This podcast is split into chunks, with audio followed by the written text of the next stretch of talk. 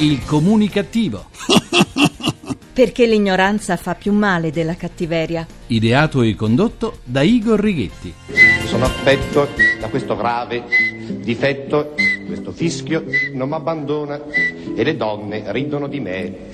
Buona comunicazione Italia comunicativa dal vostro comunicativo di fiducia Igor Righetti. Bentornati alla nostra terapia radiofonica di gruppo Emissioni Zero numero 2013 con il 13, undicesimo anno di programmazione. Italia, paese delle tasse, paese dell'IMU, dell'IMU pure sulla prima casa. Con i prezzi delle case in Italia chi è riuscito ad acquistarne una ha fatto grandi sacrifici. Case che spesso hanno mutui di 20, 25 o 30 anni con interessi bancari alle stelle. Tassare la prima casa quindi è l'azione più terribile che possa essere compiuta. Tra l'altro chi acquista la casa e ha bisogno del mutuo bancario sa bene che rischia il pignoramento dell'abitazione. Il pignoramento è il preludio della vendita forzosa, vale a dire la casa che costituiva il bene dato a garanzia per l'erogazione del mutuo viene venduta all'asta per saldare con il ricavato il debito residuo. E allora? E allora perché far pagare l'IMU sulla prima casa? L'IMU sulla prima casa a coloro che hanno un mutuo sopra e che quindi non sono i proprietari dell'intero immobile, ma soltanto della parte pagata. Perché? Casomai l'IMU, l'IMU avrebbero dovuto pagarla le banche, vere proprietarie degli immobili, o no? Perché invece dell'IMU, dell'IMU non è stata subito istituita la patrimoniale per chi ha redditi faraonici e tante ma tante proprietà? Forse perché rintracciare grandi possessori di beni era un'impresa lunga e difficile e si è preferito fare cassa subito? E allora, perché ci raccontano le favole? Favola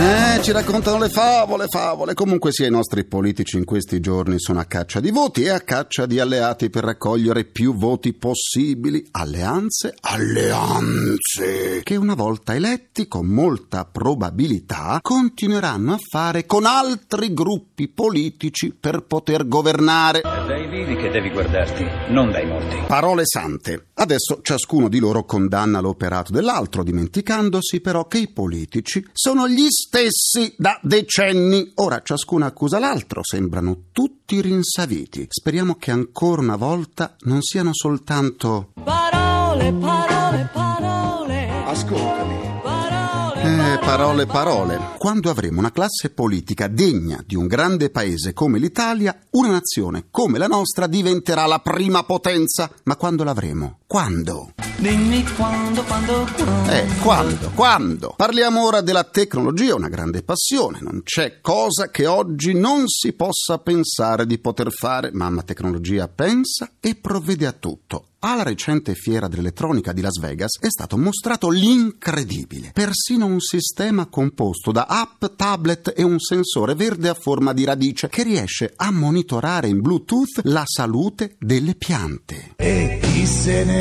frega?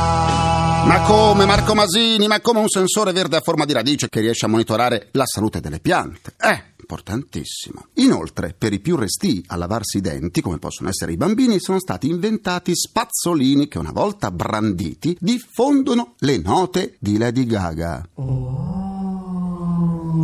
Eh sì, Lady Gaga. Ma non basta, non basta, c'è anche una forchetta che misura il numero delle volte che è stata usata per prendere il cibo e, come se non bastasse, dà anche la velocità con cui la persona che la usa inforchetta le pietanze. Ancora, udite, udite, la forchetta miracolosa. Vera e propria coscienza del mangiatore accende una luce e vibra se si mangia in modo troppo veloce. Non ci avevate pensato, vero? Non posso pensarci ora, se no divento pazza. Ci penserò domani. La domanda non era rivolta a lei, signora Rossella O'Hara, che egocentrica. Un sistema tecnologico, insomma, per tenere sotto controllo in modo scientifico la propria dieta. Il tempo ci dirà se questa forchetta magica sarà davvero di aiuto per farci diventare tutti magri, magri, magri, magri, magri, magri, come silfidi. Intanto, però, per un altro prodotto tecnologico che al suo primo apparire era stato valutato con molte aspettative da parte dei fumatori di sigarette, è arrivato uno stop da parte del Ministero della Salute. Le sigarette elettroniche, con particolare riguardo a quelle che contengono nicotina, possono nuocere alla salute. Oh mio Dio! Eh, oh mio Dio, sì. Come primo provvedimento il ministro Renato Balduzzi ha disposto che all'interno delle confezioni venga inserito un foglio di avvertenze dettagliate sui rischi che si corrono e ne ha proibito l'uso ai minori di 16 anni. A far da detonatore, è proprio il caso di dirlo, è stata l'esplosione di una di queste sigarette accaduta mentre un giovane stava inserendo nel piccolo serbatoio del dispositivo il liquido apposito. La sigaretta gli è esplosa tra le mani procurandogli ferite al viso e agli occhi. Probabilmente si trattava di una sigaretta taroccata, una delle tante messe in vendita in Italia. Gli agenti del NAS hanno sequestrato dal 2010 a oggi ben 30.000 confezioni di sigarette elettroniche provenienti dalla Cina. 30.000 confezioni di sigarette elettroniche, pensate un po', tanto per cambiare, provenienti dalla Cina, prive delle etichette di legge. Ma non è soltanto la possibilità che siano taroccate a rendere pericolose queste sigarette. Il loro grado di tossicità non è ancora del tutto noto, afferma il direttore dell'osservatorio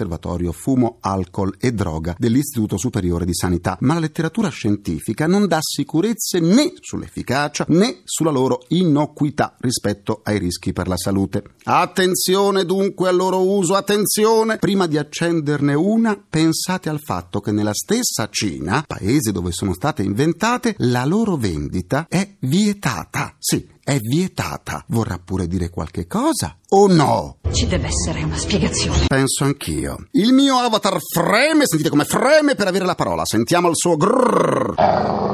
GRC, giornale radio comunicativo. La Procura di Napoli ha emesso 26 ordinanze cautelari, di cui 3 in carcere, 22 ai domiciliari e una misura interdittiva in relazione al presunto occultamento o la manipolazione di fascicoli processuali in cambio di denaro. Tra le persone coinvolte ci sarebbero 4 avvocati, alcuni cancellieri e un ispettore di polizia. Dato che a Napoli sulla giustizia pesavano molto le mazzette, posso dire che sulla bilancia c'era decisamente troppo, ma troppo, eh? Peso lordo? Il 15 febbraio sfileranno a Bologna sotto il palazzo della regione alcuni sindaci emiliani accompagnati da numerose pecore. Tale manifestazione avrà luogo per protestare contro la fusione di diversi comuni montani dell'Emilia-Romagna. È o non è strano che i sindaci, per dire di no, si portino dietro dei pecoroni? È strano, eh? Per riascoltare le sedute del comunicativo andate sul sito comunicativo.rai.it dove potrete anche scaricarla in podcast e sentirla in caso di Alluce Valgo, perché io valgo. Vi aspetto pure sulla pagina Facebook del comunicativo, facebook.com slash il comunicativo. È il momento del nostro concorso nazionale per aspiranti conduttori radiofonici. La radio è di parola.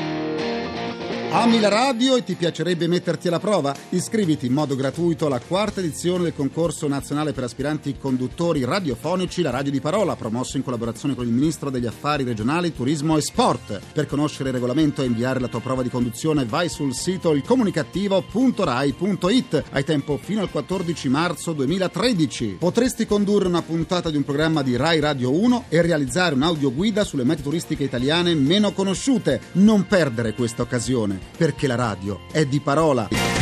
Vi aspettiamo a Radio 1. Soffermiamoci ora sui vini italiani nel mondo. L'Italia è un grande produttore di vini ottimi, a volte eccellenti. Nel 2008 le esportazioni hanno conosciuto un picco di richieste mai raggiunto prima grazie soprattutto alla domanda di Stati Uniti e Germania. Ma la distribuzione del vino made in Italy è in continua crescita anche nei paesi emergenti. Sempre nel 2008 l'Italia ha conquistato il primato mondiale nella produzione di vino superando i tradizionali concorrenti francesi. Le regioni enologiche più rappresentative sono la Toscana e il Piemonte, ma i consumatori esteri, specie quelli americani, sono sempre più portati a sperimentare la produzione di regioni emergenti, scoprendo nuove varietà di vini prodotti con uve native italiane. Dobbiamo però ancora lavorare molto sul settore della comunicazione dei vini, settore che appare inadeguato alla sua importanza strategica. Per analizzare l'andamento di questo importante comparto produttivo del Made in Italy e per mettere a punto nuove strategie di promozione e valorizzazione del settore, domani alle 15 a Fermo, al centro fieristico e località Girola. In occasione di Enoli Expo si svolgerà un convegno organizzato dall'Istituto Marchigiano di Tutela Vini. Ne parliamo con il direttore dell'Istituto Marchigiano Tutela Vini, Alberto Mazzoni. Buona comunicazione! Buona comunicazione a lei e a tutti i nostri radioascoltatori. Quali risultati raggiunti nel primo triennio di attività svolta dall'Istituto Marchigiano di Tutela Vini?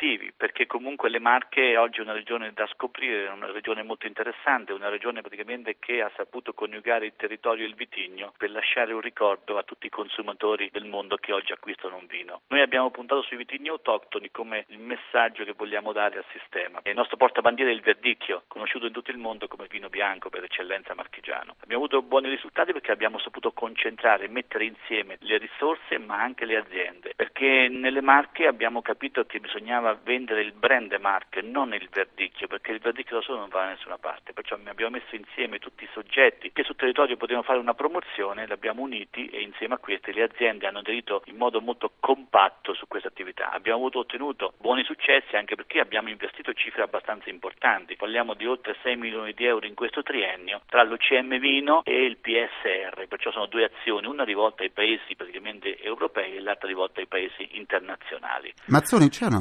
sufficiente tutela per i nostri vini in campo internazionale?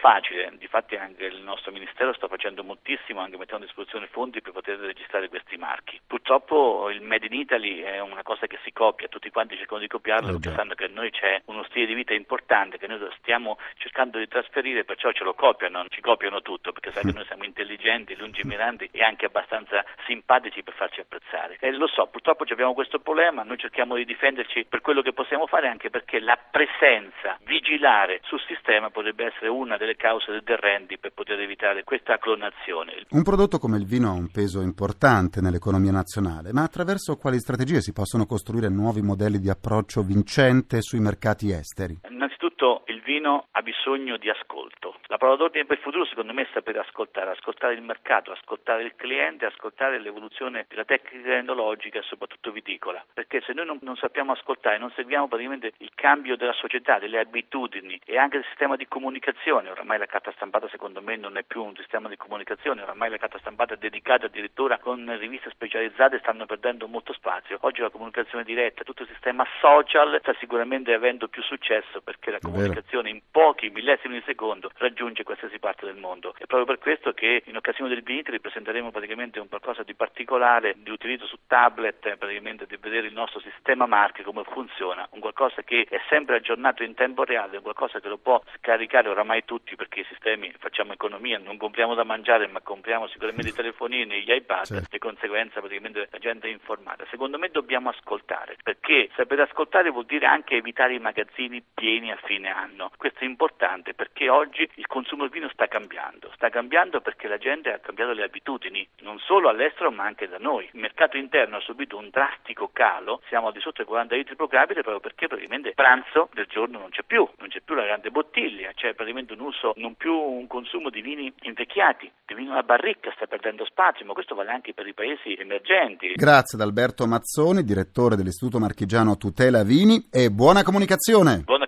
comunicazione anche a lei e ai nostri ascoltatori, grazie. E com'è bella l'uva fogarina, e com'è bello saperla vendemmiare. Come bella l'ua fogarina. Concludo anche questa seduta un po' fogarina con il mio pensiero comunicativo. A Gela la polizia ha svolto una vasta operazione che ha portato all'arresto di 28 persone facenti parte di una banda criminale con a capo Giuseppe Alferi. Il boss, detenuto in carcere, comunicava con l'esterno tramite pizzini inseriti nei pacchetti di fazzolettini che la moglie gli portava. A questo punto posso dire che Alferi avrebbe voluto che in quei fazzolettini non ci mettesse il naso nessuno. Eh. Ringrazio i miei implacabili complici Vittorio Rapi, Valtteri Ghetti e Carapagliai. Un ringraziamento a Francesco Arcuri. Alla console. Alla console tra gli immancabili Folletti! Folletti c'è Gabriele Cagliazzo. Non andare via, No, devo andare. non andare Eh, via? Certo. Devo andare, devo andare, ma domani, domani altro giro, altra corsa, sempre qui su Rai Radio 1 alle 14.44, minuti primi, secondi a nessuno. Buona comunicazione e buon proseguimento dal vostro portatore strano di comunicattiveria, Igor Righetti. Grazie, a domani, linea GR1. Il comunicativo. Perché l'ignoranza fa più male della cattiveria. Ideato e condotto da Igor Righetti.